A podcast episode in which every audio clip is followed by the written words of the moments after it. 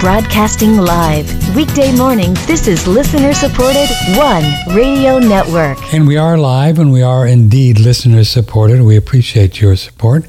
We're kind of moving into a new um, stratosphere in our website after years of relying totally on uh, product sales where we did a commission, right? Well, we've uh, just the sales, uh, just a little business here, the sales have gone down considerably in the last six months, and we can talk about Fred why that might be, other than I'm Patrick's crazy. But our listenership is is actually been growing a little bit. So it's not that the peeps are gone; it's just that I guess folks don't have as much money as they did six months ago. And if you go to the store and you pay twenty five dollars a pound for a ribeye steak, you know what? Yeah, what I'm talking about. So we've been eating a lot of hamburger, but it's good. Uh, so that's it. Um, if you'd like to uh, uh, donate to our site, simply go on the donation tab. There's a bunch of them, few of them, and you can send us 10 or 20 bucks a month and done, done. And then you'll help us. And that's what we're doing now and working on this. Because if we can't rely on the, what are we going to do, right?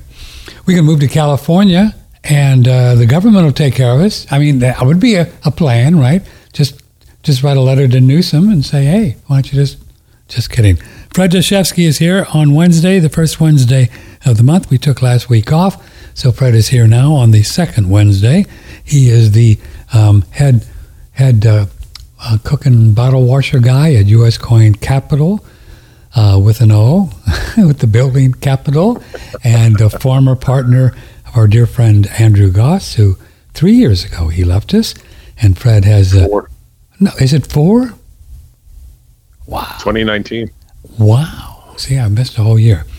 And of course, we have 15 years of show. Well, let's see, 12 years of shows with Andrew Gause at no cost. And then all the shows since with Fred had no cost on One Radio Network, all the audios and a lot of the videos. So Fred runs a, a coin company and then does a lot of research. And it's U.S. Coin Capitol. And we'll give you the phone number if you want to get some silver and gold and stuff like that.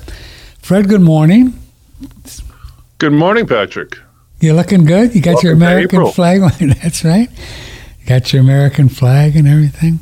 So, Mr. Dashevsky, in the last two weeks, um, the amount of articles, and I don't do TV set, Fred, so I don't know, but on the interweb that Al Gore invented, articles with the term de-dollarization has been everywhere.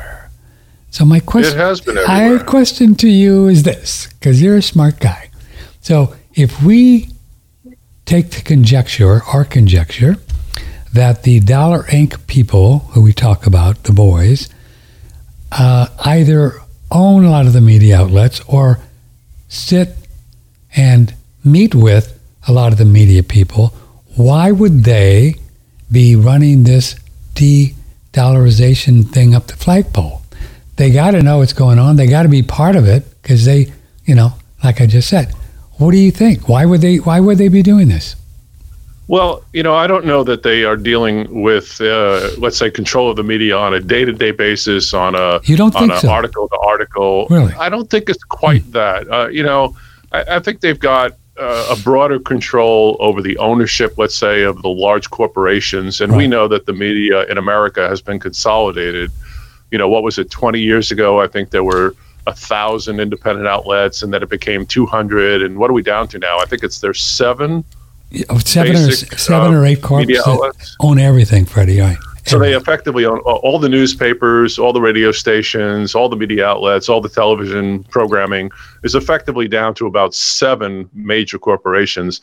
My gut feeling is that I don't think they are really controlling the day-to-day news you know, it's it's. I think they're sort of dealing with the broader picture stuff. So they're not going to stop an article from coming out or an opinion that's going to be promoted about de-dollarization.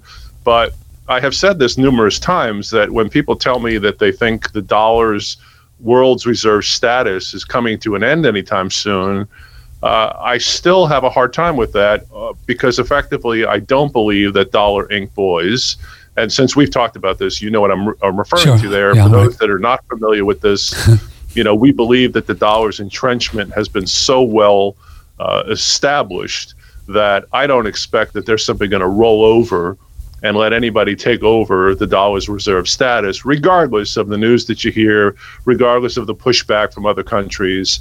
You know, because when you look at it carefully, you know, people th- say things about, you know, China is pushing back against the dollar. Well, the reality is is that China has about three percent of the world's reserve status, and that's it. I mean, they Well, are. You're talking about the yuan, the, or renminbi, whatever the national thing. About three percent, right? Okay. About three percent of the world's you know currency is dealt with in Chinese yuan. So Hmm. you know they are a minor player uh, amongst the the larger nations when it comes to this sort of thing. And again, I just don't believe for a minute that the Dollar Inc. boys are simply just going to allow somebody to, after all these 70, 80 years of entrenching the dollar status, that they're just going to roll over and let somebody kind of push them off to the side and have somebody take over as the world's reserve currency. Well, it's a fair So- point, but but you have also grown up in this model from day one, and it would be I, I would understand where you it would be difficult for you to see see a change. You know, that's right. It's kind of like Oh no, I, I I'm not having a problem with that at all. In, in other words, I see the pushback and I see the rationale for the pushback. right. You know, I think I've I don't know if we've talked about this on our shows or not, but I think we've made political decisions that almost force these kinds of things to happen. You know, we do stupid things Like what? politically that aggravate. Uh, well, you know, we start Im- importing. Um, you know goods and services from around the world but then we start putting sanctions on trade agreements or hmm. we put sanctions on Russia because we're trying to push back against the political problems that we see that are happening. So Russia invades Ukraine and we fight back by putting sanctions on Russia. How do we not expect that there's going to be pushback you know by They- Russia they had to know. against Yeah, the US had- dollar Yeah, they had to know. so in other words my point being I think we're causing the problem as much as we are not intending to Right. That was what my original idea was. Why would they be causing the problem? Because the Dollar Inc. people have to control Biden on some level. They uh, they at least control the Fed and Yellen. She's she's all in. right. Yeah, Yeah. I, I think in a lot of cases we're dealing with after the fact problems. I, I think they do Hmm. things to solve their political problems first.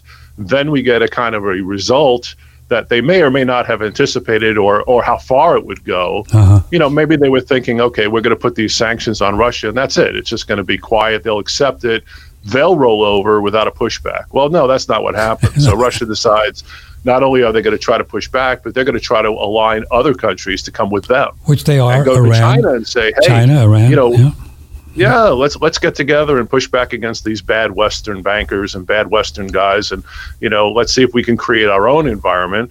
And they may make some headway in that regard. And then we now have the boys saying, "Well, okay, if this is what's going to occur, we have to address that problem."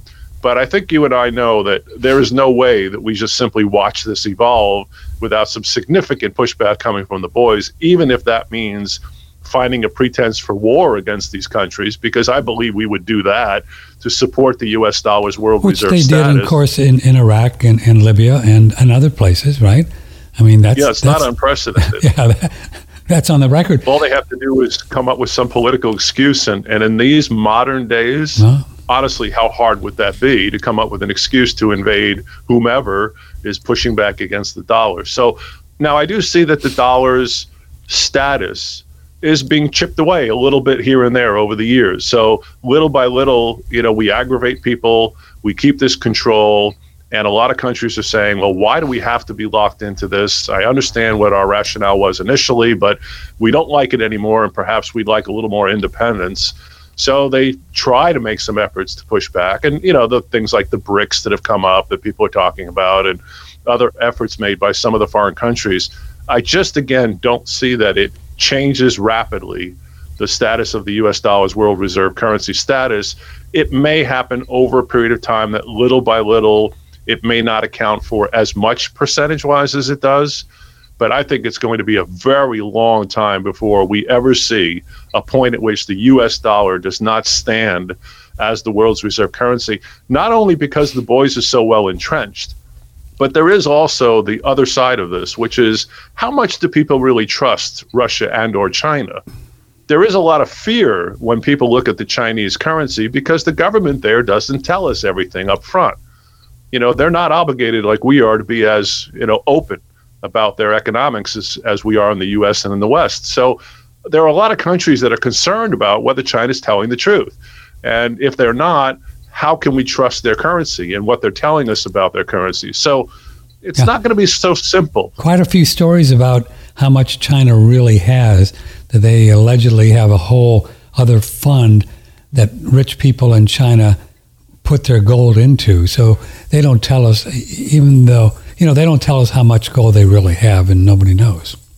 No, but speaking of gold, so here's an interesting thing. The central banks around the world have bought more gold in the last 24 months than any time in the world history. I saw that. They 24 months more, more, man. More than any time in history. Well, they so know what's the coming. quantities of gold yeah. that the central banks have been buying has exploded. Russia has literally purchased – uh, I want to say it was a million ounces of silver of gold. For, forgive me. Uh-huh. Yeah, 31 tons of gold have been purchased by Russia in the last 24 months. 31 tons. That's a lot of gold. Tons. Yes, yeah, so that's a million ounces of gold. Well, let me ask you. A uh, million know, dollars worth. I don't want to get too far afield, but it's interesting. I, I've been following it too. So you say in the last 24 months, all the central banks have bought more gold than they've ever had in the history of ever. Yeah. Where does all this gold come from? I mean, if I'm Russia and I say, okay, George, go out and buy 30 tons or whatever, who do they buy it from? well, they either buy it from other central banks who are willing to sell off some of their own reserves, or yeah. they have to go directly to the mining companies and, and purchase it directly from the, the manufacturer, if you will, uh, of the gold directly. What's interesting to me, hmm. though, is looking at this, this is not just Russia who's done this. Everybody. It's all the central banks. So just about every central bank on earth has been accumulating more gold in the last year or two. And what I question is if they believe that their currency was going to be stronger six months or a year from now, they would not be buying gold with their dollars or whatever their currency is today. In other words, they would expect their currency to be stronger in a year. They would wait, allow the currency to get stronger, then use that currency to buy more gold later on. They're not doing that, which tells me that there's I'm, you know, getting a little suspicious here, but it seems to me that if you draw this out, why would they be buying so much gold now with their own currencies unless they expect their currency value to go down going forward? I see. Oh, and they're protecting yeah, themselves by buying gold today.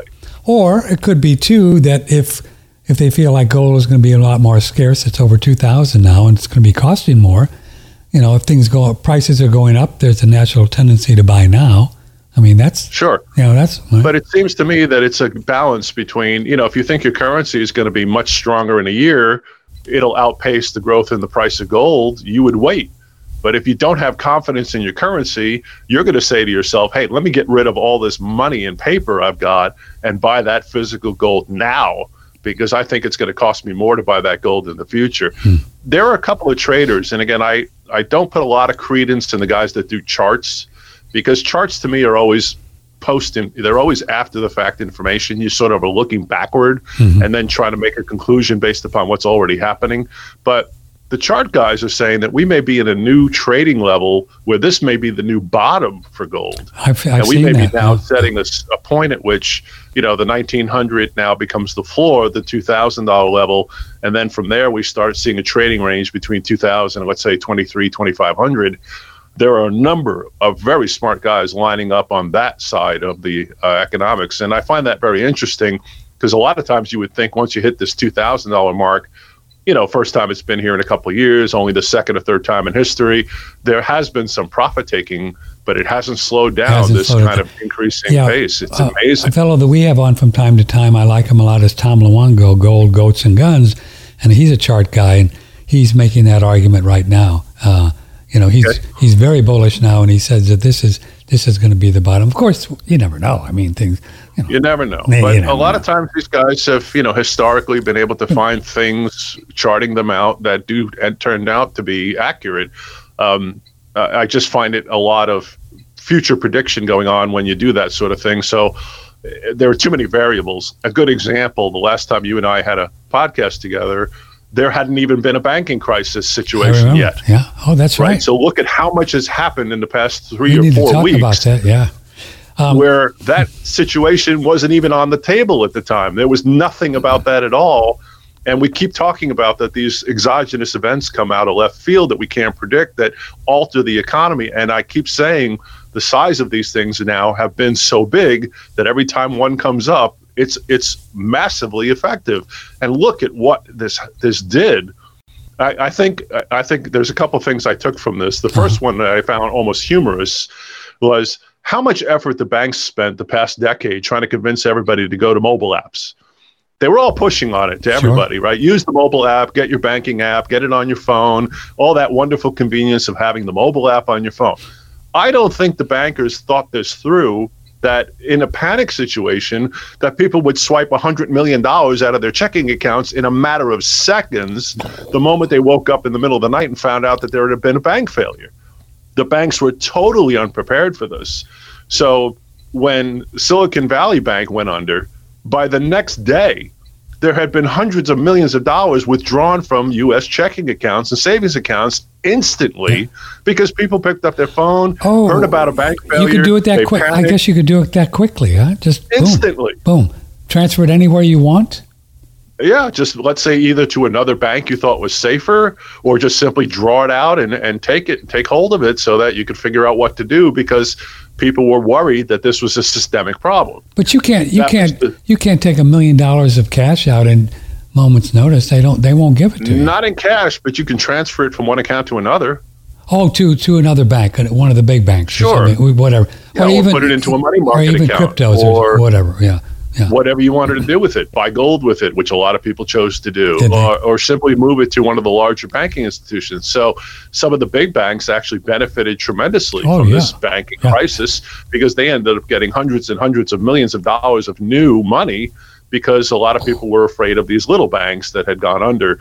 Um, the other thing is, I wanted to make clear from the very beginning, from the first time I heard about Silicon Valley and everything that's happened subsequently, I did not believe, nor do I now, that this was a systemic banking issue like 2008. 2008 was a crisis that crossed the entire banking system. Mm-hmm. It wasn't just limited to a handful of banks, it affected everything. We were on the brink of an exa- uh, a complete economic disaster that we thwarted by putting up that 900 billion in TARP overnight. Mm-hmm. The emergency meeting we had between the Fed, the Treasury, and the big banks to solve that problem. When Silicon Valley went under, by the next morning, there was an emergency meeting between the FDIC, which was guaranteeing deposits up to 250,000, but the Treasury, the FDIC, and the government decided immediately they were going to insure accounts over 250,000 even though the FDIC had no liability to do that simply because they didn't want the public to panic. And they saw that if this was going to be the beginning of a problem that if multiple banks were going to fail what you didn't want to happen was this overnight kind of national panic of people saying, "Oh my God, Jimmy, you know, the banking Jimmy Stewart moment, right? Jimmy Stewart moment. Yeah, let's just get our money and run, and everybody starts withdrawing their capital. So to stem the flow of money out of the banks, hmm. the Treasury and the FDIC uh, got together immediately and said, "We will insure all accounts, no matter how big they are." Even though the FDIC was only supposed to guarantee up to 250, they went beyond that. Where so does that, that money no come from? The FDIC doesn't have. yeah, well, okay.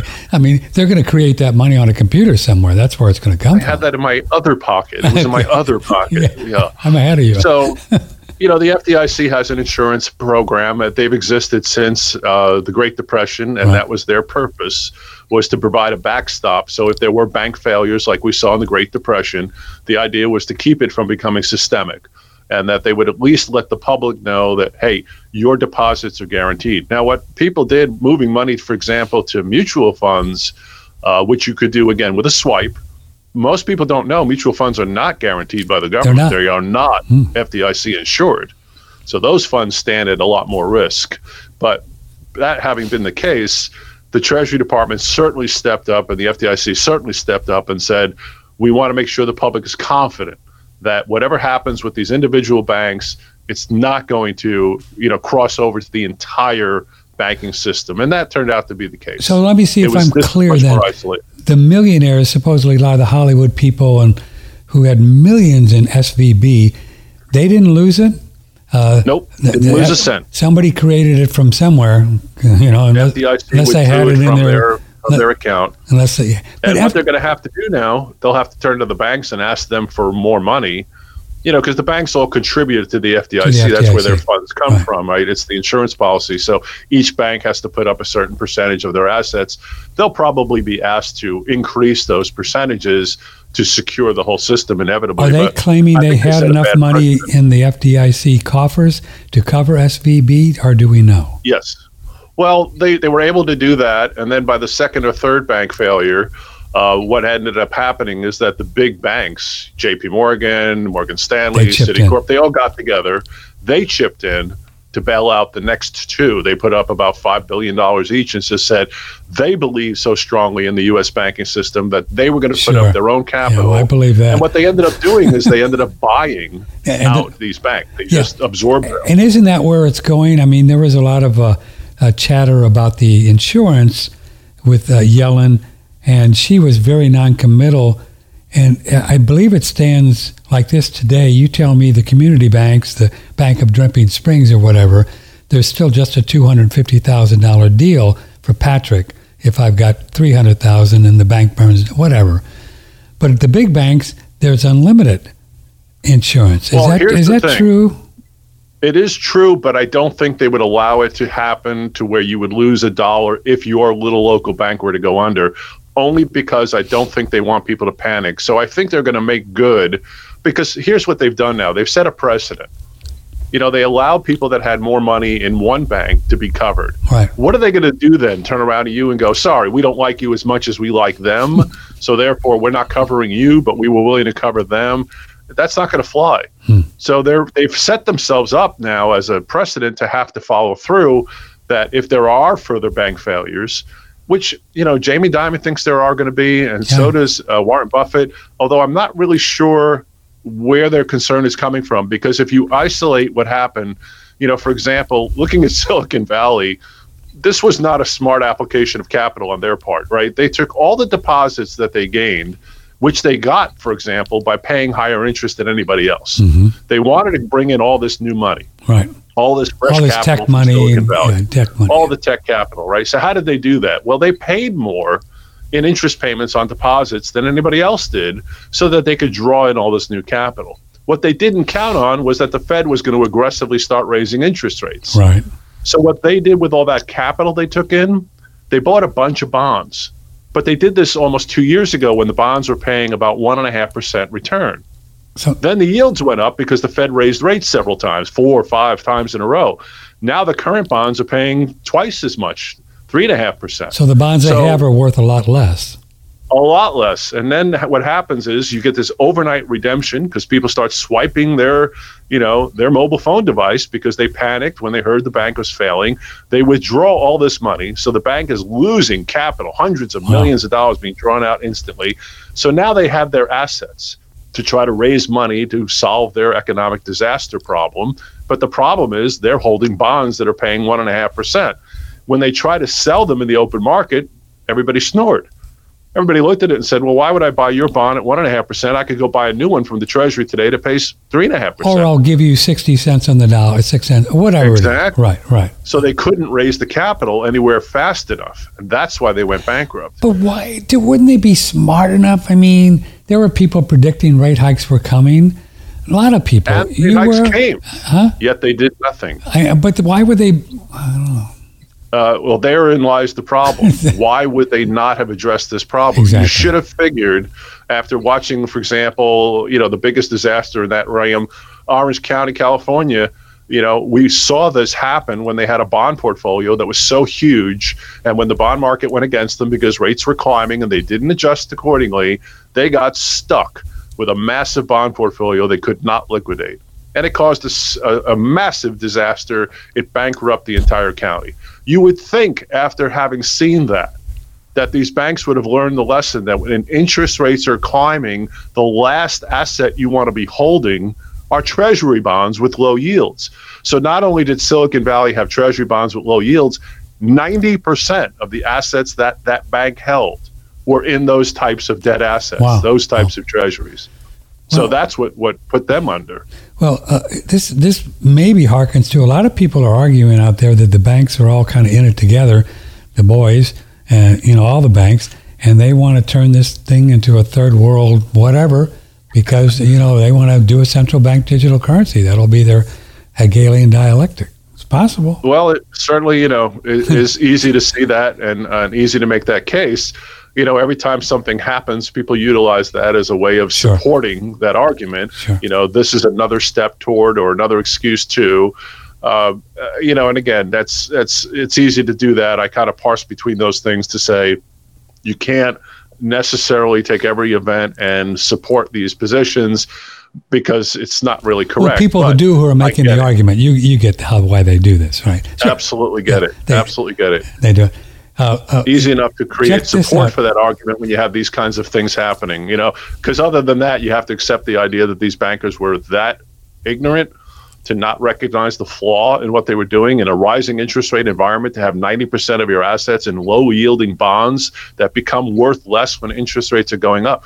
It's either that they never anticipated this rapid withdrawal of capital or they thought that the Fed rate hikes would stop Hmm. and maybe they would start lowering them again as the recession problem kicked in and they were just trying to ride it out and they just timed it badly.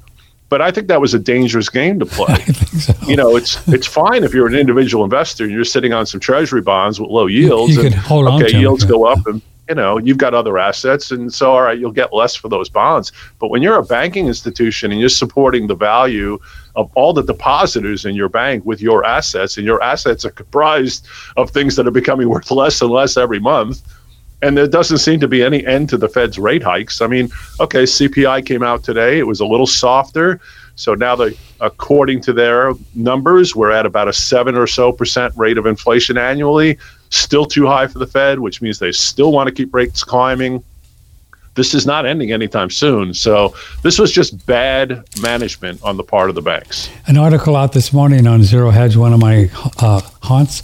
French President Emmanuel, em, Emmanuel, whatever, Macron message of building strategic autonomy away from the United States uh, uh, when he was had a little mini three-day meeting with Xi. So he's now talking down the dollar in the United States as well. Macron. Yeah, Of course, he's, a globalist. involved with the yeah. euro. Yeah, I mean, he's a globalist. I, I don't. Yeah, I, I again, I just don't see this happening without a pushback, and we haven't even seen any efforts by dollar boys to push back against anything because I don't think anything significant yet has occurred. But I think they are aware of what's happening, and I'm sure that there is a plan on the books that if things get too far down that line, away from the U.S. dollar, there will be a significant pushback of some sort or another, whether it's political, military, or whether it's just economic. You know, they will find a way to uh, sustain the dollar's reserve status. So- I, I just don't think it's yeah, going to fade Saudi, away. Saudi Arabia spent a lot of time trashing the dollar. Lots. And they, they met with Xi and kind of diss Biden. And Iraq now is is off the the Iraq is off the dollar peg. They are off as of the last two, three, four weeks. So they're Sure. going uh, with their little dinar thing or whatever that's worth. Um, so there are people doing it, but I suspect your argument if there's 40 trillion or so, we don't even know the number, do we, of dollars out there circling around the world, uh, Earth, it'd be a, a big step to to take this guy down, this big dollar down, right? It would. Yeah, it would. It would require changing so many things. So the structure of all the payments that are currently in existence would have to change. All the mm-hmm. payments made on existing debts would have to change. Everybody around the world that stockpiles dollars, stockpiles U.S. Treasuries, all these things would have to be fundamentally changed. That they would accept now another form of currency payment. It's just not something that's going to be logistically very easy to accomplish, even if the decision were made completely today to say, okay, that's it. The dollar's reserve sta- status is over, and we're going to allow every other currency to float on its own, and whoever rises to the top, great, you take over. Even if we wanted that to happen like that, it just isn't something that logistically can happen very quickly. It would require, I, I just think it would take years I, uh, so to make what I hear you structural saying changes. is that the dollar losing its reserve currency is not out of your stratosphere of, of possibilities, but if so, it's going to be a long time five, ten a years? long, slow, inevitable your- stretch, chipped away at it little by little, as opposed to let's say an overnight. Like people are coming up with dates all the time. You know, it's supposed to happen last year, two years ago, and next June, and this. Everybody's got a date where this is going to happen. Like somebody's going to flip a switch. I just don't believe it's going to be like that. If it happens at all, it's going to happen over a very extended period of time, little by little. But in the meantime, I think it's very interesting to see that the world's uh, banking systems, all the central banks, seem to already decided that whatever happens going forward, they all believe they're all all their currencies are going to get weaker, and they're all loading up on that physical gold as wealth protection. Uh, this is part of what's been driving the price higher. Plus, of course, the dollar now it keeps tapping that 101 on the dollar index. Remember that peak was 115 back in November. Yeah, wow. And gold was $1,650 an ounce, and silver was $18.60. So today you've got silver at over twenty five dollars an ounce, 25. and you've yeah. got gold at two thousand and twenty. Is it 2020? Yeah, Wow. was this morning. I haven't looked at about an hour, but Yeah. Silver the 25. futures market and the and the and the metals have caught up. There was a gap there for a while, but the physical side, the spot price of gold, has actually caught up to the futures market. Uh, and and that kind of indicates that there's real solid support. So I think the chart guys, you know, who are suggesting that we may be at a point where this is the new low, they may be right. Sure like to see that silver get back up to $50 for a while just for fun, just because it was so cool. That would be fun. when was that? When was it? Well, it's happened a couple times. We had a, a blurb a few years back, right after 2012. There was a little spike, um, and then of course we've had a couple of times where it's crossed that mark and always been short term.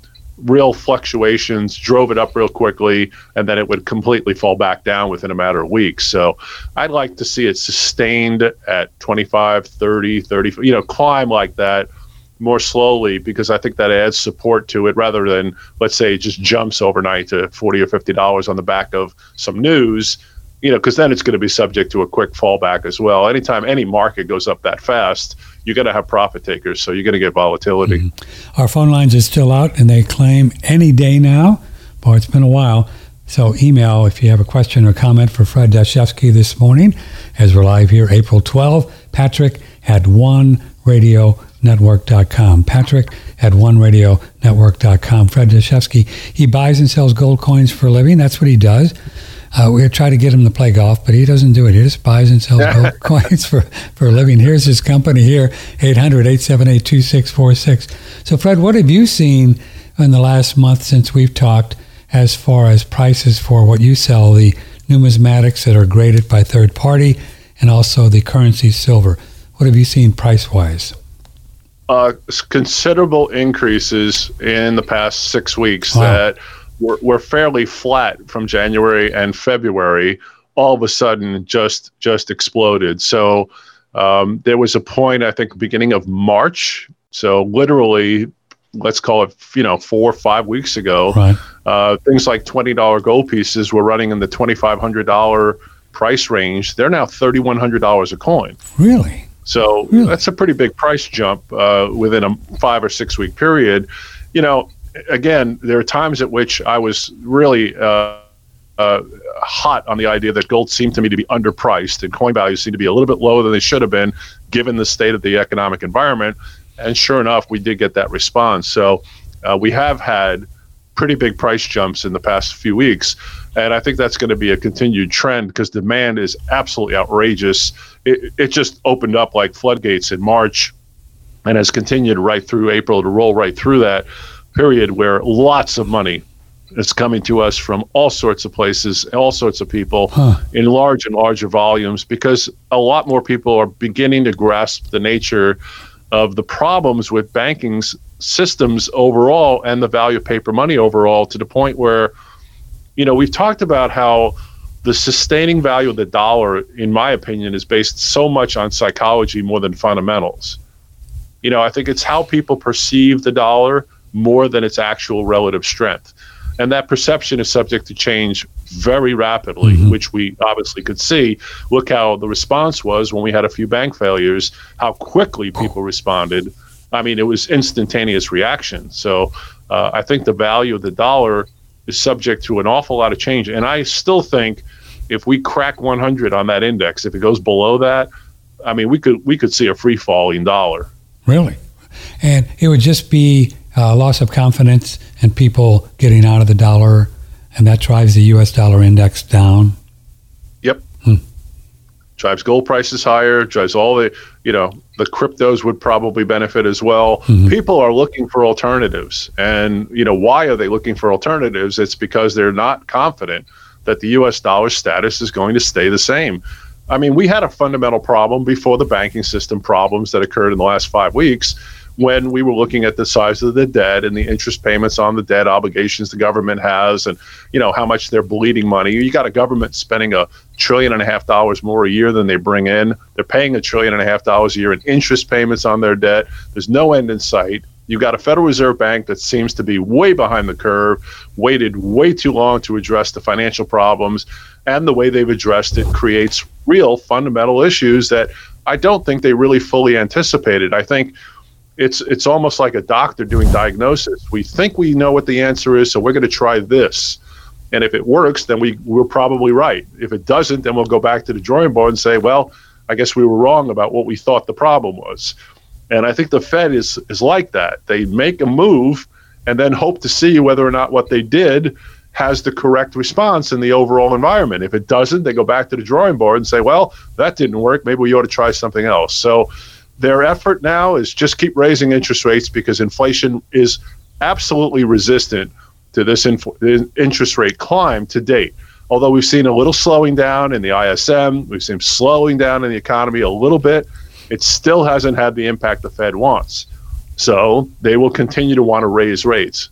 But they're going to get to a point where they're going to shoot themselves in the foot. They're going to cause a recession. We still have an hmm. inverted yield curve. This, the likelihood of recession is still extremely strong. And the Fed's only response to recession is to lower rates. So we're going to raise rates to fight inflation. We're going to raise rates to fight inflation. Then we're going to turn around and lower them right back down during the recession. As soon as the economy slows down too much because we overdid it.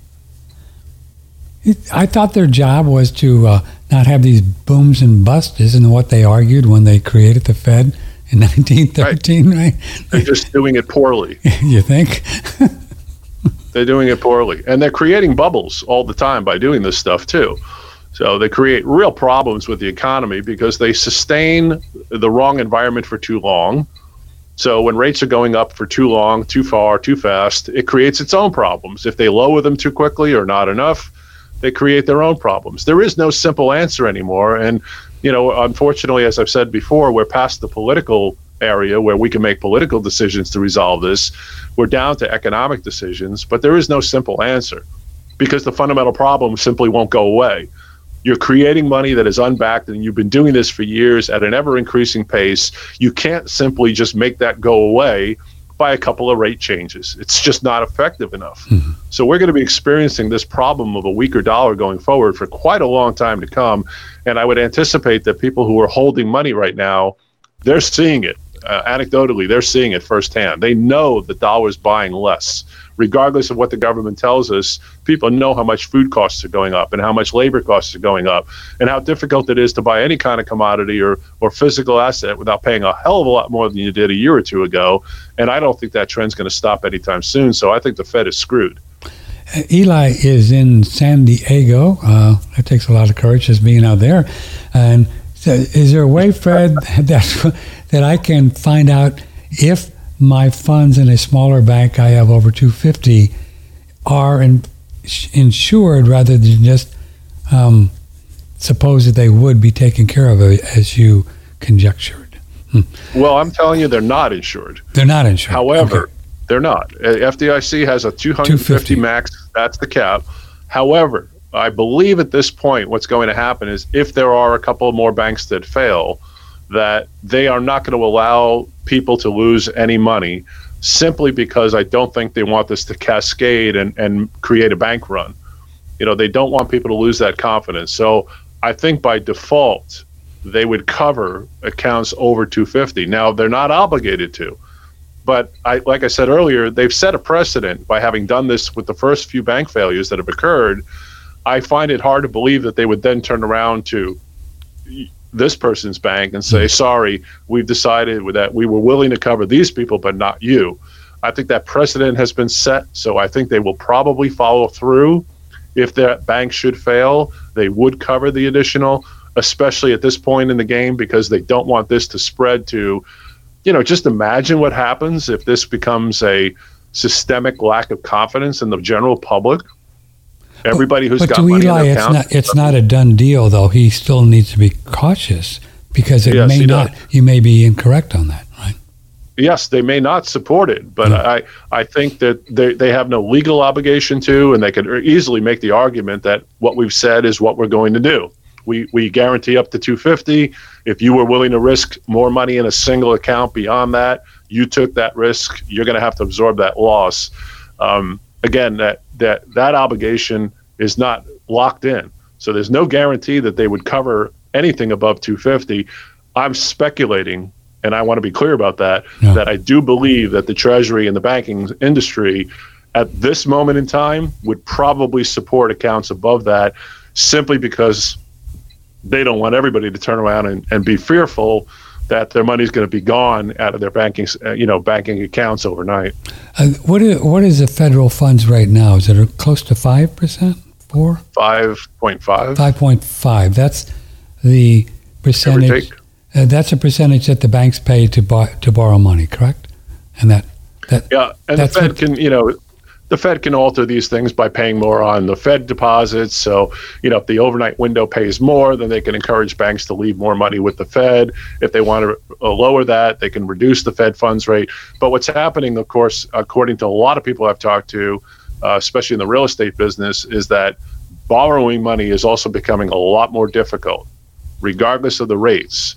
That it is getting a little bit more difficult to get banks to be willing loaners now because again they're finding themselves with a little bit concern of how much assets they need to hold in the event that something else happens that may require that they have liquidity.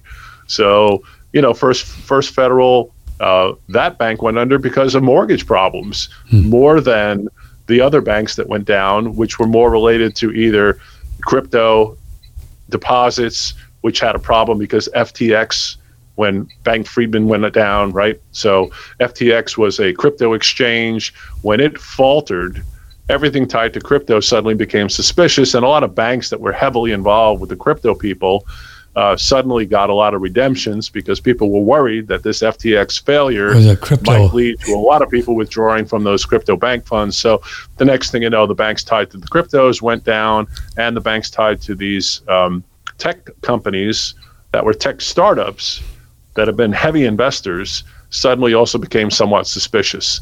So this is why I think that this banking problem is a little more isolated than a 2008 kind of problem that was again systemic across the entire banking system.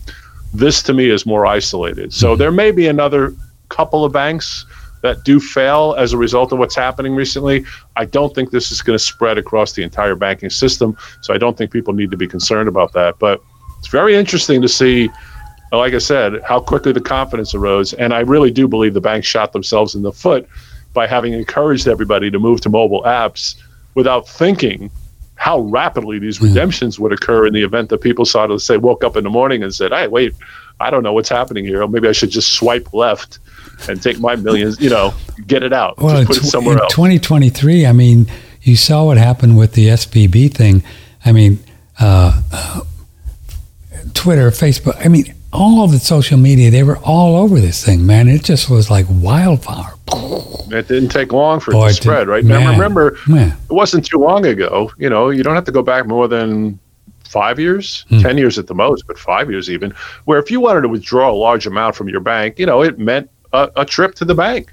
You know, you went down, you sat in front of the banker and said, Hey, I want to take this money out of my account. I want to move it. And there was a time lag. You know, they had time to soften the blow. They had time maybe even to talk you out of it because you would sit there in front of the banker for a while while they did all this, you know, you know, transferring, you had to sign forms and fill out this and do that in order to move your own money.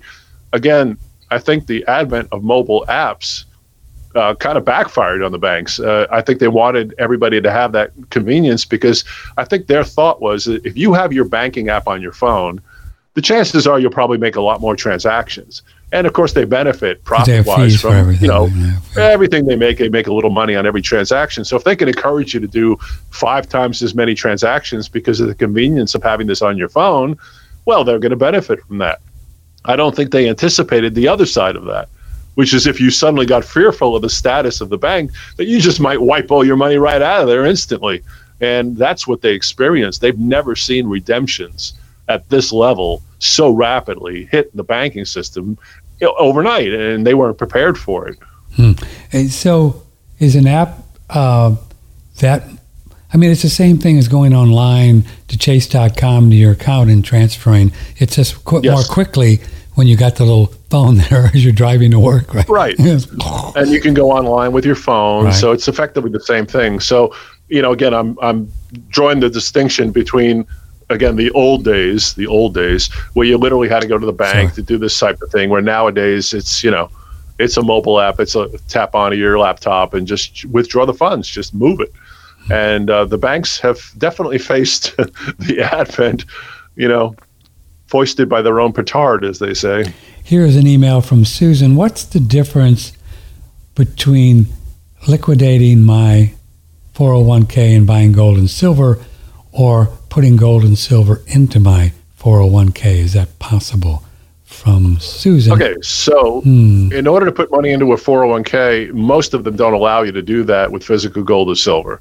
So the only thing available to you would be either, you know, you could buy mining shares, you could buy options, you could buy ETFs, which are probably the most straightforward way of doing it. Um, but you generally can't take physical possession within a 401k. The IRA accounts, uh, they do allow for physical gold and silver, but again, it doesn't go into the point where the possession is in the hands of the investor. You have to have your IRA account with a uh, with a bank that would hold gold for you, and several banks are set up to do that. So you move your IRA account to that banking institution. You then direct them to use some of the funds in your IRA. They buy gold for you, which, by the way, can only be in one form American gold or silver eagles. That's it. That's it's it. the only form you can buy.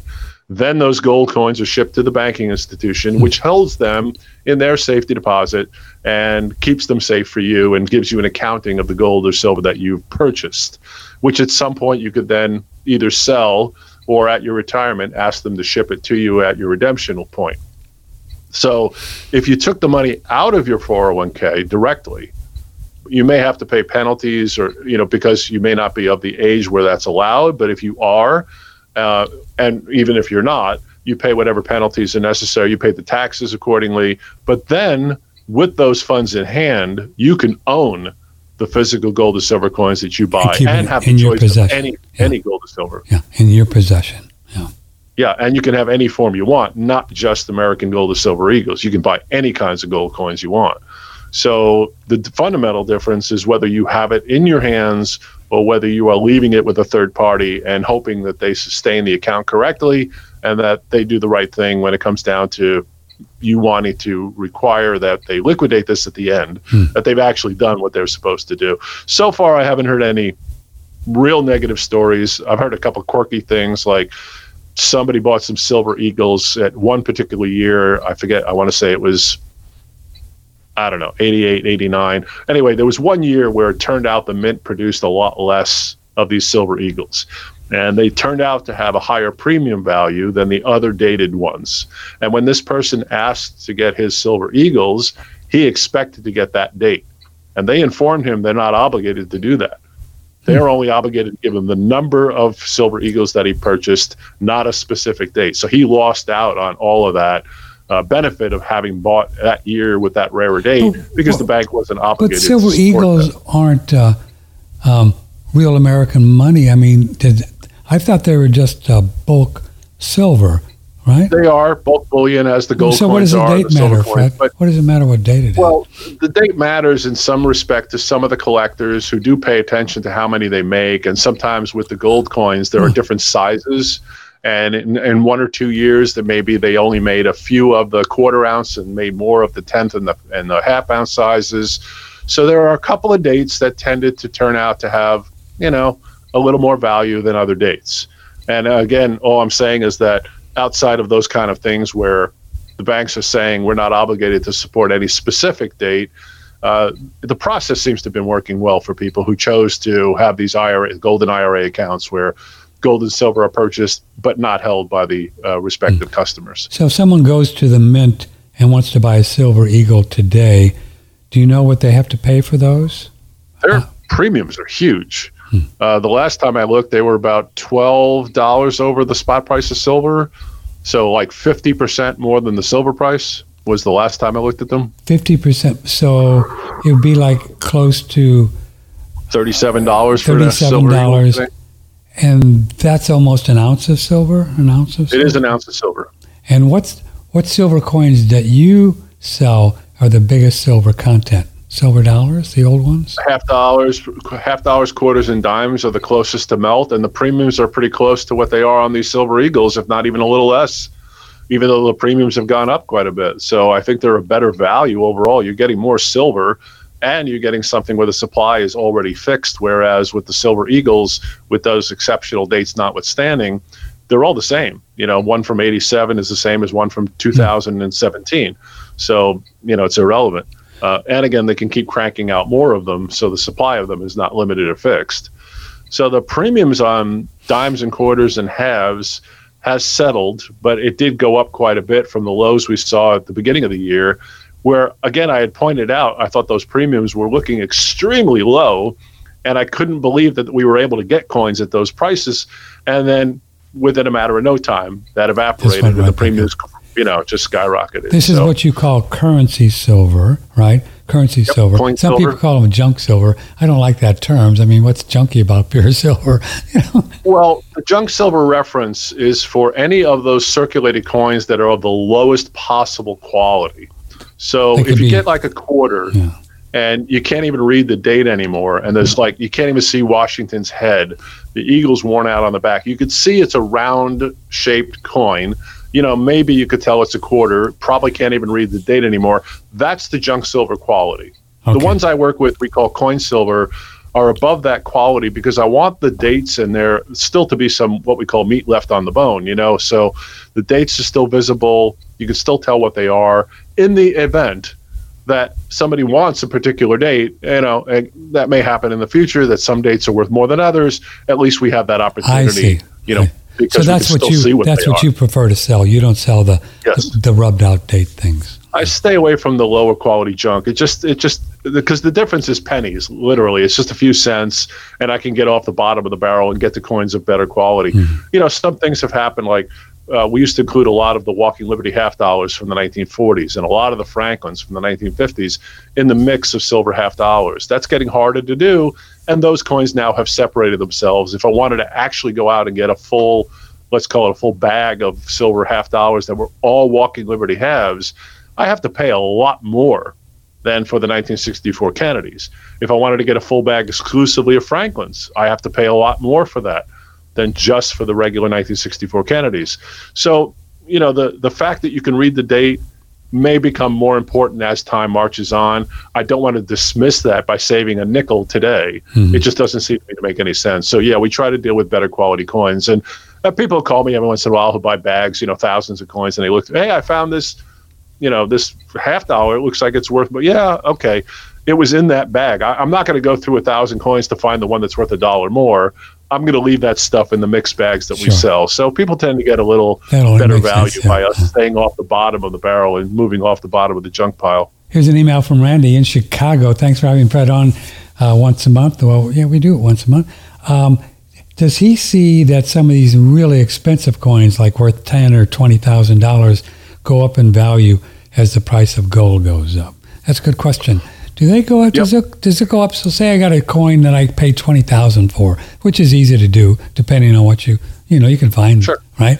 Would that be All going up as gold goes to two thousand? Would this coin that I have be worth more today than two years well, ago? Well, the, the chances are it is, but not because the price of gold went up, no. but it's because of what caused the price of gold to go up.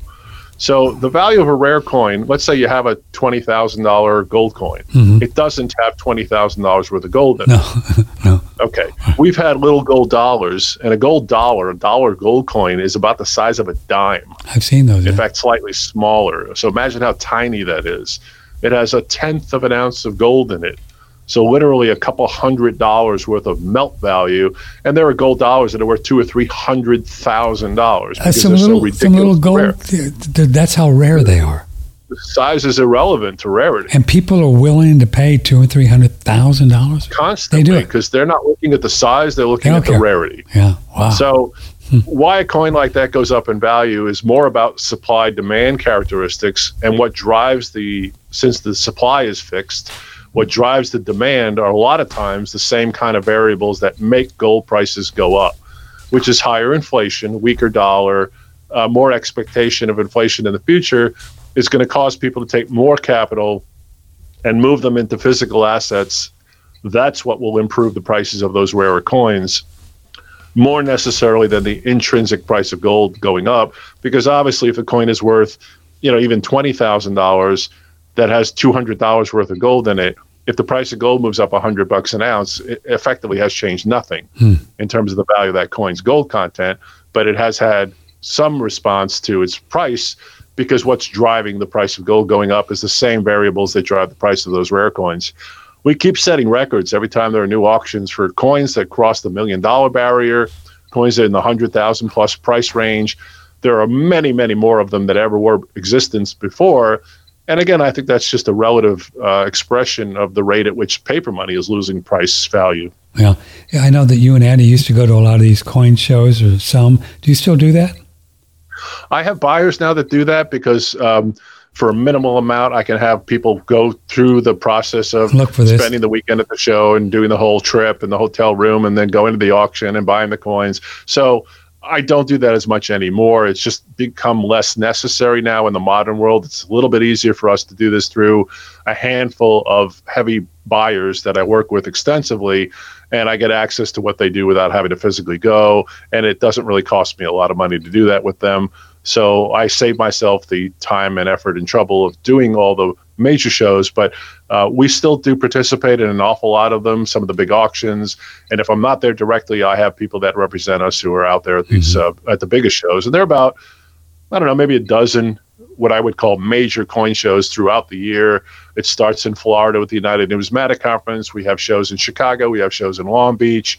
And these are big shows. I mean, tens of millions of dollars worth of coins trade hands over a weekend. Wow and about everything that you'd want would be available from the more generic to the really really rare and every time you know we have one of these there's uh, information that comes about what was there and what wasn't hmm. and you know lately what's being gobbled up are a variety of things but even the common generic gold coins and by that i mean let's say a standard american $20 gold coin which is probably the most popular investment coin that costs today between 2600 and 3000 a coin they are being gobbled up by the investor market at the shows.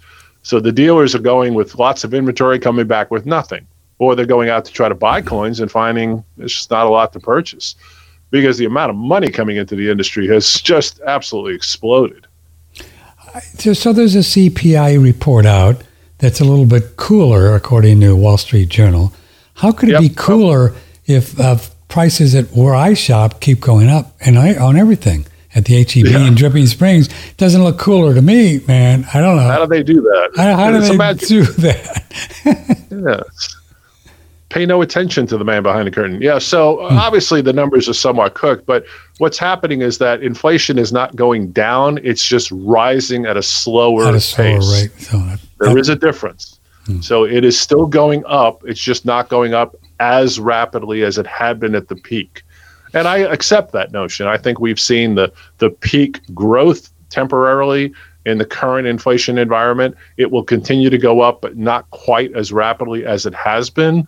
And again, now parsing that, you know, the, the traders will look at that and say, well, that's good news because that translates to a Fed that will not have to raise rates quite as much going forward. People like that because they want to see the rate hike stop. But I don't think it's going to end anytime soon. I think the Fed is going to announce a rate hike next week. Um, again, at the next meeting because they have not beaten back the inflation beast yet. And their target to try to get inflation down to 2%, I think, is totally unrealistic. So, so they really have a target and they really believe in the 7% number, whether or not it's cooked or not. They just go yes. with what they what their geeks put out, right? and even based on their numbers, they're five percent over their target. So they have a long way to go to keep raising rates to get it down. Mm. So everything that comes out of Powell's mouth and every other Fed uh, governor or Fed president has effectively been the same. They are fighting inflation, fighting inflation, fighting inflation. That's the target more than stimulating economic growth. That'll come next, which will mean, again, they're simply going to reverse this process that they've just imparted on for the past two years, which to me is just, it's just ridiculous. The whole thing seems cattywampus to me. I mean, couldn't you live with a higher inflation rate? what was that word? Cattywampus. Uh, couldn't you live with a higher inflation rate, as you just said? You maybe, maybe their two percent is ridiculous, and keep things moving and jobs and people. And I mean, I mean, prices always well, go up a little bit anyway, don't they? Sure. The problem becomes political, you know. So yeah. you get a lot of pushback from people, and they start yelling at the politicians that somebody needs to do something because my costs are going up and I can't afford my life anymore. So help me, Mr. Politician. So the politicians get on the bandwagon and they start hammering at the Fed and saying, you guys need to, you know, make this economy better for people. And obviously, I, I don't believe anybody thinks the government could do anything about this. So they're leaning on the Fed. If we can't politically attack the problem, we have to do it economically. How do we do that? We use the Fed. The, but the Fed only has a limited number of tools at its disposal. It's raising rates or lowering rates is pretty much everything it can do. There's not a lot else that the Fed can actually do. Again, it can do things within that realm. For example, it can raise the uh, discount payments that it makes to banks to encourage more money that the banks held, or it can lower those rates to encourage the banks to be looser in their lending standards. It can buy bonds, it can sell bonds, it can manipulate stuff off of its balance sheet.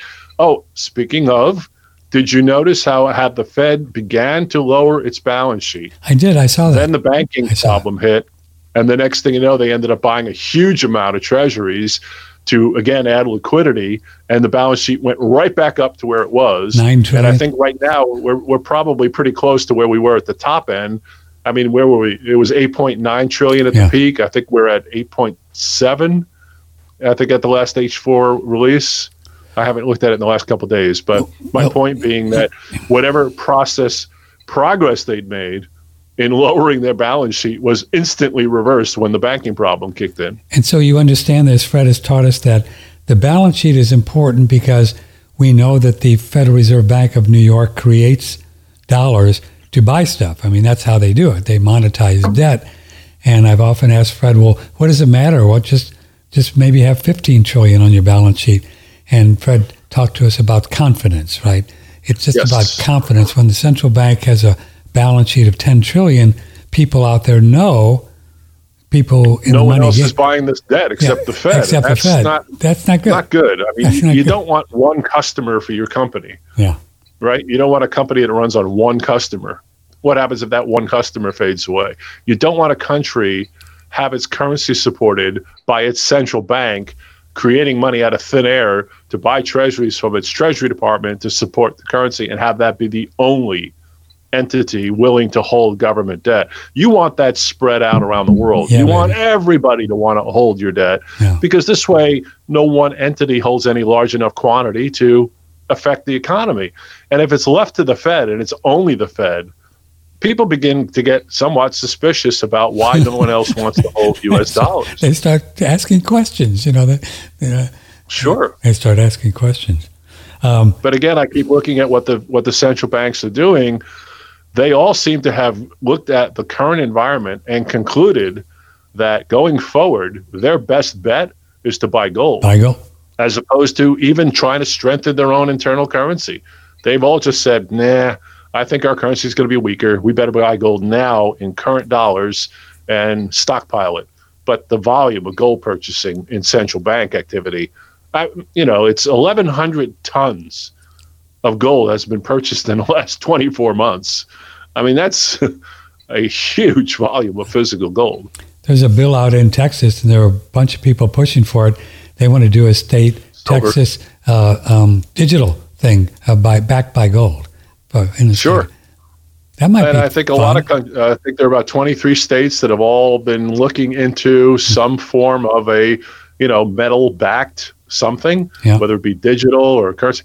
You know, again, why are they even venturing down that road? You know why? What is right? What's wrong with the dollar? Well, obviously, I think they understand what's wrong with the dollar, and it's leading them to a point where they're willing to suggest other alternatives to walk away from their own country's currency. I know. That you know, talk about confidence. Yeah. This is my problem. Is I think that worldwide, not just domestically, but worldwide, the value of the U.S. dollar right now is more predicated on the what people think than the fundamentals of the dollar itself. I believe that's and right. again, that Yeah. confidence is subject to erosion at a moment's notice.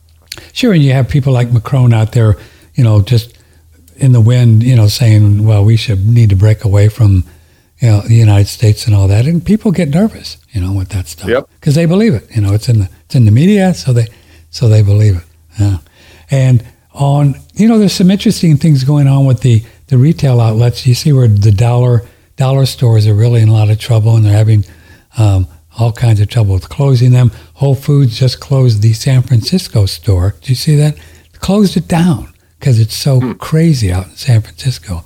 Had so well, what is a dollar store now? Is it still a dollar or is it a dollar? uh, I think it would be more like a five dollar store. And then I just No, saw. but I mean, uh, didn't they raise the price on everything? It used to actually literally be a dollar. Oh, it used to years don't- ago. But they have thousands of stores. But I just saw this uh, this article, which is interesting, and I wonder why. Uh, Subway is trying to sell their whole thing. Uh, it was now being valued at seven billion, below the ten billion that was originally looking for at auction. Wow, that's that's not good for Subway. No. Well, there's slowdowns in the economy that you then have to account for when you try to look at the value of your company, right? So if, you know, if automobile industry companies are looking at their value, they're looking at their sales. If the sales are down considerably, well, the value of the company is going to go down considerably. And so Subway is experiencing that. Although Subway seems to me to be a type of business that would be a little bit more resistant to a weaker economy. I mean, it's a very popular place for e- people to eat. It's, you know, better quality food than a lot of places. Yeah, it's not bad. still It's- it's- inexpensive, it's you know, than fast food. You know what I mean? As, Sure. as a general rule. Um, but uh, again, it's relatively inexpensive. It seems like it would be the kind of place that would still benefit even in a weaker economic environment. But everybody's going to be subject to economic slowdowns. And this is the problem I think the Fed has to face is that they're getting two sides of the information coming to them. One, the inflation is not dissipating, wage prices are still going up, cost of goods are still going up, and yet they're beginning to see some slowdowns in some of the economic areas, which would indicate they should start what? Lowering rates. You know, how do you do both simultaneously? You can't raise rates to fight inflation and lower rates to create uh, an economic activity to fight off a recession. You cannot do both simultaneously. The Fed is stuck Stuck, in this middle ground stuck in the here. middle with you. And uh, I think they're on the wrong side of the equation because they're still, again, they've decided between this balance that they're leaning toward the inflation as the bigger problem than moving the economy forward. With So they're more interested now in rates going up going forward to fight off inflation than to lower them to try to stimulate the economy, even if it's so, showing signs of slowdown. That's going to be a problem. If you want to jump in uh, before we go, and we're about to close out with Fred, uh, Patrick at One Radio Network. Here's an email from Gertie. My uncle passed away in December and left something in a trust for my sibling and I. His understanding and directive was for Fidelity to handle the distribution of the funds and trust. However, Fidelity has passed on the handling this, to, um, and sibling my sibling is now recruiting a new trustee to review and allocating funds. Apparently, the reasoning is Fidelity felt there wasn't enough money to be worth their time. Is this typical? It seems to me on my uncle's end fairly clear his directive and understanding was Fidelity agreed to handle this. I have a perhaps paranoid su- suspicion that work works events are not are what's causing them to stall. That what they're saying. Do you know anything about that? Hmm. Well, you know, that's interesting. Um, obviously, there's going to be a, a legal contract that was signed uh, when the trust was established, and whether or not that particular banking institution is obligated to sustain the trust probably came with a number of outs for the bank. I mean, I'm Mhm. sure they left themselves with the ability to say, you know, like they're alluding to, it's just not enough money for us to deal with. So we're going to set a minimum limit of X dollars. If you don't have that much, we're not going to control the account anymore, and you're going to have to get your own trustee. Um, I haven't heard of that happening before uh, necessarily, but I wouldn't be surprised if a number of the banking institutions just decided, you know, to try to deal with larger quantities of, of capital and not have to do the work involved, you know, but. Yeah I would think that she probably has some flexibility there, and maybe it's an opportunity to get a, a better qualified person to manage the trust. What, what's our what are the benefits of trust in general? Just big picture. The tax consequences. Tax. You know, it, it's a way of transferring wealth between generations without uh, the big tax hits. And for those people that accumulate a lot of wealth, uh, you know, trusts have always been a viable method of leaving money together and being able to direct how it is handled. Otherwise, you have things like probate that you have to go through with the states, and you know you have an awful lot of legal things to deal with when people pass and, and leave money for the family. Uh, a lot of that can be avoided with the use of trusts. You know, there's some famous stories of the biggest bankers in history who've established trusts with their funds to prevent anybody from attacking capital. If, uh, for example, a company gets sued, the trust is usually eliminated from the suit because it doesn't belong to anybody. It's set separately. Mm-hmm. So there was the famous story. I think it was Rockefeller had put his cat in a trust. And you know, the cat had attacked a neighbor, and somebody said they want to sue Rockefeller, and they said you can't. The tr- the cat is in a trust. All you can do is sue the the trust, and the trust has only one asset in it. It's the cat. so if you sue the trust, the only thing you'll ever get is the cat. So there are definitely some interesting ways to uh, use trusts to protect one's wealth, but generally that's the idea.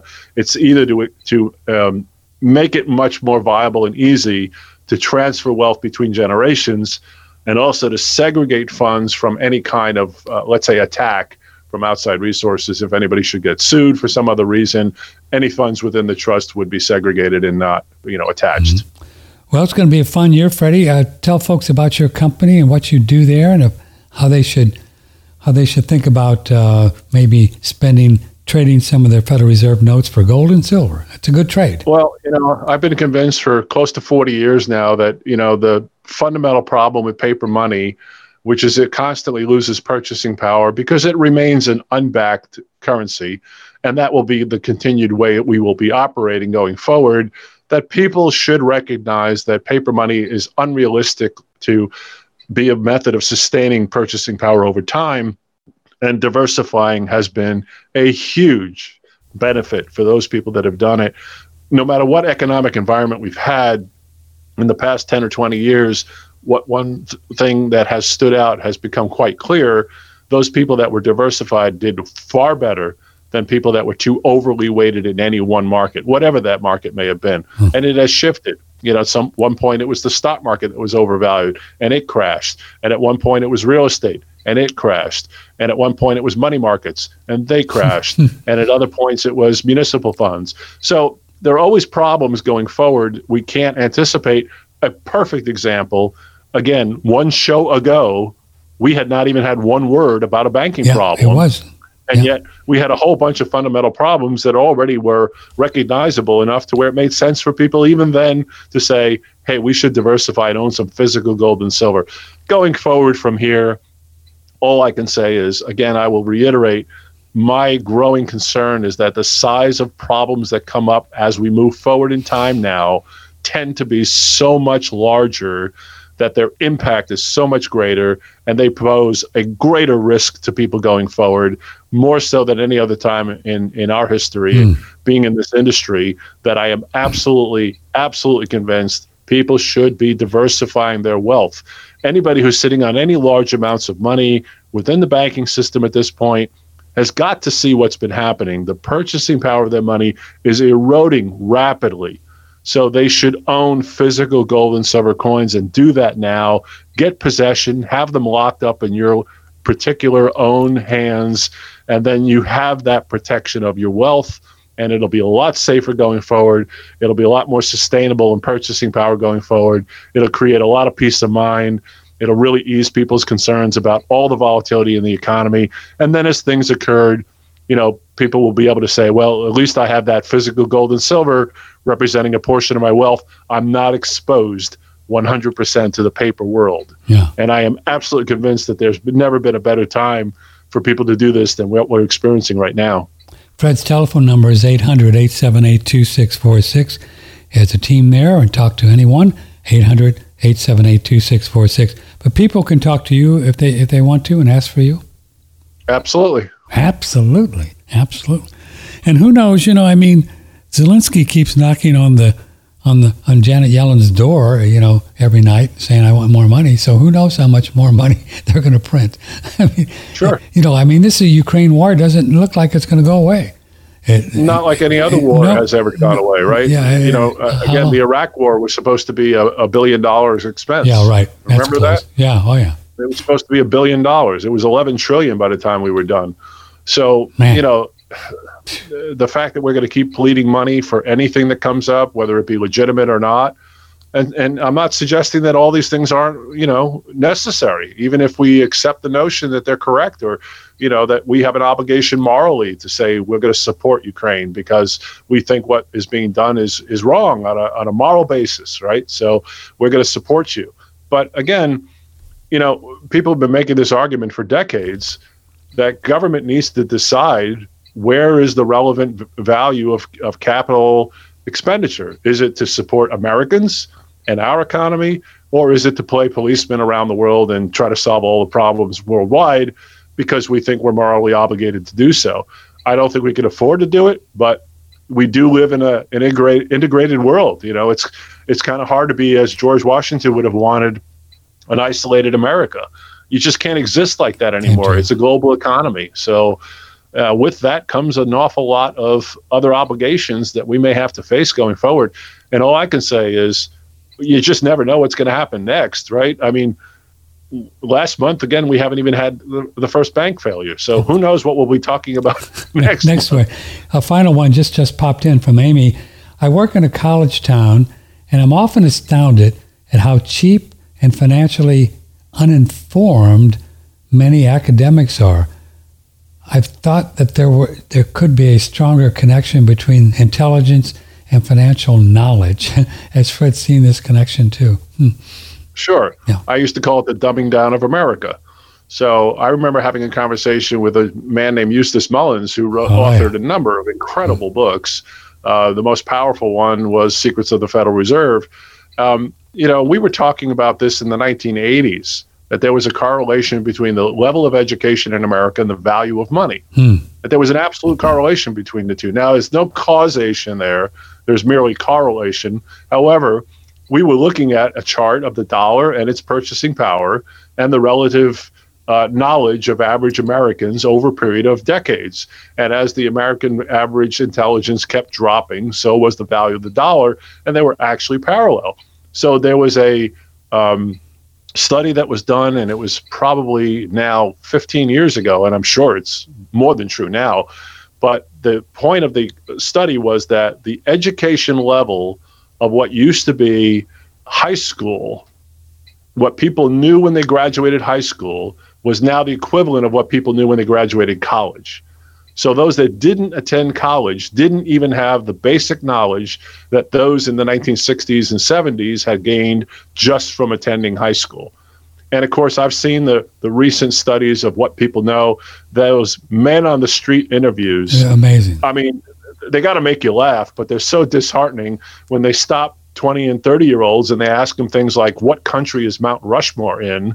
And they can't tell you who did we who did we uh, battle against in the Revolutionary War? Who did we gain our independence from? They can't tell you. People who cannot find uh, New York on a map, you know, don't know where China is. I've seen some of those I mean, interviews. It's, just, it's like crazy. It's like what? It is crazy, and yet they're real, and it's just amazing the lack of basic information that just doesn't seem to exist anymore. I, I don't know how that happened. I don't know whether it's like we're going to argue the educational system was whether they did it on purpose, whether this was an overall plan of the dumbing down of America, because, you know, listen, you don't want, as George Carlin used to say, the last thing you want is an intelligent, free thinking public. right. You don't want that. No, you know, no. you want anything but that. So, yeah, I find it uh, very interesting that, you know, the more that I age, the more I find a huge gap in what I used to know when I graduated high school comparatively to what people who are walking around America today just don't even understand. And I, I just don't get it. I, I would argue that those that followed Andy and now you and you, when you and Andy for the last 15 years uh, know more about the world of money than a master's in finance or something from a college. I understand the basics more. I don't know. Well, that I can get. All right. There, there's a, so it's a more of a finite you know area of knowledge okay? I don't expect that most americans are going to understand the nature of the federal reserve or how the open market committee works or what an interest rate hike means to the economy or how the fed manipulates lowering or raising rates and what impact that has how the treasury department functions how money circulates around the country. You wouldn't expect that average person to necessarily get that but some basic information seems to be you know necessary. And I don't know how they don't teach this stuff in, in school. The idea of you know what establishes the value of a dollar, or how you know general banking works. But yeah, it's it's pretty disheartening. And um, I I know that the Federal Reserve board chairman and all the Fed governors, you know, they're all educated with PhDs from basically the same school of thought which is, I think, what leads to some of the problems, is mm-hmm. why they don't necessarily see the world the way other people do, because they've been taught that this is how things work. Everything comes from, you know, supply and demand, and everything is based upon, well, you know, let's focus on the demand side first as opposed to the supply side. That changes the mindset, but that's not something a PhD in economics is going to do because he's been taught, you know, the Keynesian method of economics, and that's what they understand. I came at this as a you know tabula rasa. So I started with as nothing. A, as a who? As a blank slate. Uh, okay, yeah, sorry. Blank, a blank slate. Tabula yeah. rasa, yes. Yeah. Ah. A blank slate. Ah. I didn't come in with any pre existing notions. I came in trying to understand a fundamental problem that I had. It was just a mental problem. Hmm. I could not understand how we had a constitutional word that said, you know, no state shall make anything but gold and silver coin a tender for payment of debt. How do we have that still existing in the Constitution of the United States. There's never been a Supreme Court decision that has overturned that. Yet we have money in America. It's not backed by gold and silver. How do these two things work together? I could not get that in my head. I couldn't figure it out. That's what started you out, that's right? What, that's what started me down the trail. That's great. It was that that that just weird kind of, you know, these two things can't both exist. How do they exist simultaneously? I don't get it. And it sent me down a path that led me to understand my God, the manipulation of money was like this massive, massive thing in the US, and it affected everyone's wealth, and it was completely out of the control of the public. Hmm. And then I went back and looked at what the founding fathers had done, you know, simple things like the first bank charters of the United States, which would have been the equivalent of a central bank then. We didn't have a central bank per se at that moment. We had a bank charter that was granted to authorize this particular institution to be the Bank of the U.S. It's the first Bank of the United States, right? 1790. First Bank of the United States, 1792 to 1812. Yeah. But here was the hook: they were only given a 20-year charter. Yep. And the reason was was because they wanted to have an opportunity to look at 20 years later and say, how did they do? Right. Did they do their job? You know, as if we could say to the Federal Reserve, okay, we established you in 1913 Let's go out 20 years. Now it's 1933. How have you done? and if you're not doing a good job, guess what? We're not renewing your charter. You no longer exist. We're going to create a new institution, give them this new authority, let them run the game for a while, see how they do. And we've moved away from that because what we did with the Federal Reserve per, is pretty much an open-ended yeah, window. Perpetual, charter. And the, and the Fed, of course, is private. It's so interesting when you look at 1792 20 years later, 1812, and that's what the War of 1812 was about, many people argue. Big pushback against the renewing that second charter. And then when Andrew Jackson became president after the second charter expired, he recognized the problem. Yeah. And he was actually running his presidential campaign on the idea that, look, if you elect me, I will throw these bastard bankers out yeah. and reestablish the banking system the way it was supposed to be back in the 1790s. He, he, did, right? We're gonna, yeah. and he did. He had to fire one, two, three, four. I think like seven Treasury secretaries because every time he would put a Treasury secretary in, in authority and then tell him do not remove, do not reestablish the charter, the Treasury Secretary was getting pressure from European bankers and they wanted to do it. And he said no. So he fired him and he put another guy in his place. He wouldn't do it either. He fired him and put another. Seven down the line, he finally found a guy with the balls to say, okay, I'm Okay, with you. And we're not going to renew this charter. And then from 1837 forward, if you look at what happened in America up to the Civil War, we had one of the greatest expansions of monetary value in America in U.S. history. Wow. It was a great period of growth for the U.S. Had it not been for the interruption of the Civil War, that probably would have continued for another two or three decades. and and for his uh, for his efforts, as you know, they took a couple pot shots at old uh, Jackson too. Yeah, well, he was a kind of an arrogant sort of guy. Oh, he I mean, was. it's not like he Yeah. was the most pleasant president, but you know, anyway, he did stand for some really great things, and one of those being this fundamental understanding of, you know, why we had bank charters that were only granted 20-year status. Yeah. You know, again, had it not been for the Civil War, we might still have that. Um, a bank charter system where after every 20 years we got to either renew or not. I wish we had that because wouldn't it be great if we could turn around to the Federal Reserve and say, you know, Yeah, here we are Yeah. 120 years later and guess what you guys have reduced the value of money from the day you took over in 1913 to now in 2023 the original value of a dollar is now worth about two and a half cents And, and even in 1980, if I remember what the shows from Andy, he used to say there was only a trillion dollars in the money supply in 1980. I mean, what's up with that? So in right what 40 years or what it was 1982, yeah believe it or not that's 40 years now 40 It's years, and there must be. We don't even know the number now, Fred. Do we? It's no it's eh. 30 plus but i'll tell you what's funny i was watching an old tv program not that old uh, it's called boston legal oh yeah, It was with uh, James Spader and Yeah. William Shatner. Uh, it's a funny legal program. Sure. I, I don't know how dated it is. I know it, it was. I want to say it was the 90s, but I I, think so. I think it was in the 2000s because they do make references to 9/11. Ah. So I think it has to be in the 2000s. But at one point, they're they're having a legal argument, and they raised the issue that oh my God, the country is 9.4 trillion dollars worth of debt. You know, how can we possibly continue and sustain this?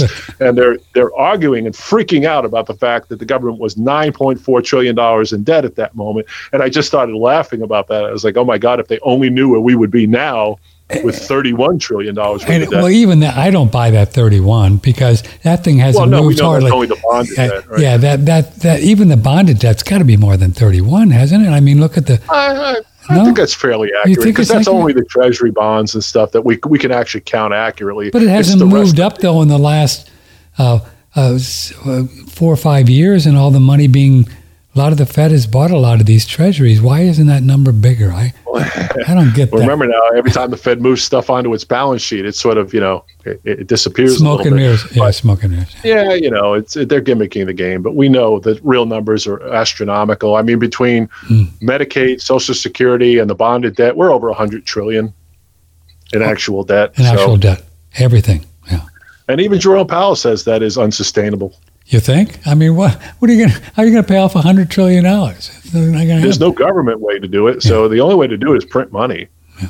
So if they're going to print their way out of that problem over the next decade, I think I've said this before. If not, we will be 50 trillion in debt within the next decade.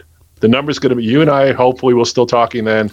We're talking 50 trillion And the- dollars. the- in- and the in interest on our the yearly interest on our debt today um, is about 1.5 trillion, isn't it? In that range. Wow, a yearly interest that we the people pay on this debt. which we can't barely we barely can afford it Barely barely, afford it. oh and by the way we've run out of money so if the government doesn't raise the debt limit within the next like two months uh, we're going to have another one of these real economic and i'll tell you what my biggest concern about the dollar going forward is going to be the credit rating agencies if they should alter the credit rating on the us dollar we are doomed for a disaster in the dollar's value if we get to that point where Congress starts screwing around and plays chicken with this debt limit, I mean, I, I don't think politically they would have the guts to do it. But even if they get to the point where it gets critical, uh, the credit agencies can turn around and, and just say, hey, you know, we think the dollar's uh, very disconcerting at these levels, and we're going to drop it from AAA to AA or lower. And let me tell you something if the credit rating agencies begin to reduce their level of rating on the dollar, we are in serious trouble. Gold, silver prices would skyrocket, and the dollar's purchasing power would implode. So I hope Congress gets its act together quickly. Uh, Janet Yellen bought us till about the end of June, July. I think the latest I've heard is perhaps the first week of August. We've manipulated money by not making payments to certain accounts.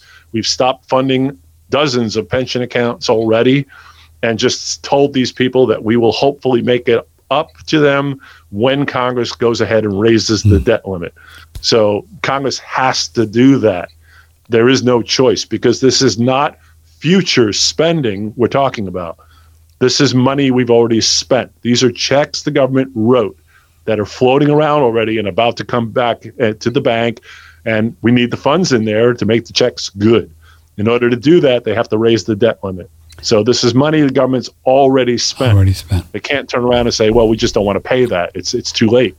But if they don't make good on these payments, that obligation is going to filter down through the economy where people begin to question the government's ability to make good on its debt instruments, it's game over.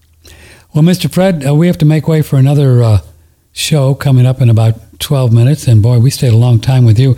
Uh, if you think these people are crackers and they're not going to turn into real people, just uh, call Fred at 800 878 2646. Crackers. That's us. That's us. Thanks, Fred, for being here. We pre- really appreciate it. Have fun. Say hi to Stan. Always a pleasure, Patrick. Okay, Great brother. to see you. Stay healthy and Take happy. Care. We'll see you soon. Thanks for your support. Fred Dashevsky, Patrick Timpone, Red uh, One. We're going to make way for Veris Ahmad. He's a cool guy, and we're going to talk about all the fun subjects when it comes to proteins and carbs and fats and uh, whatever. Keto, carnivore, I don't know. He's a cool guy, and uh, he's coming up. So I got to take a little break here and we will see you in uh, 12 minutes. So don't go far.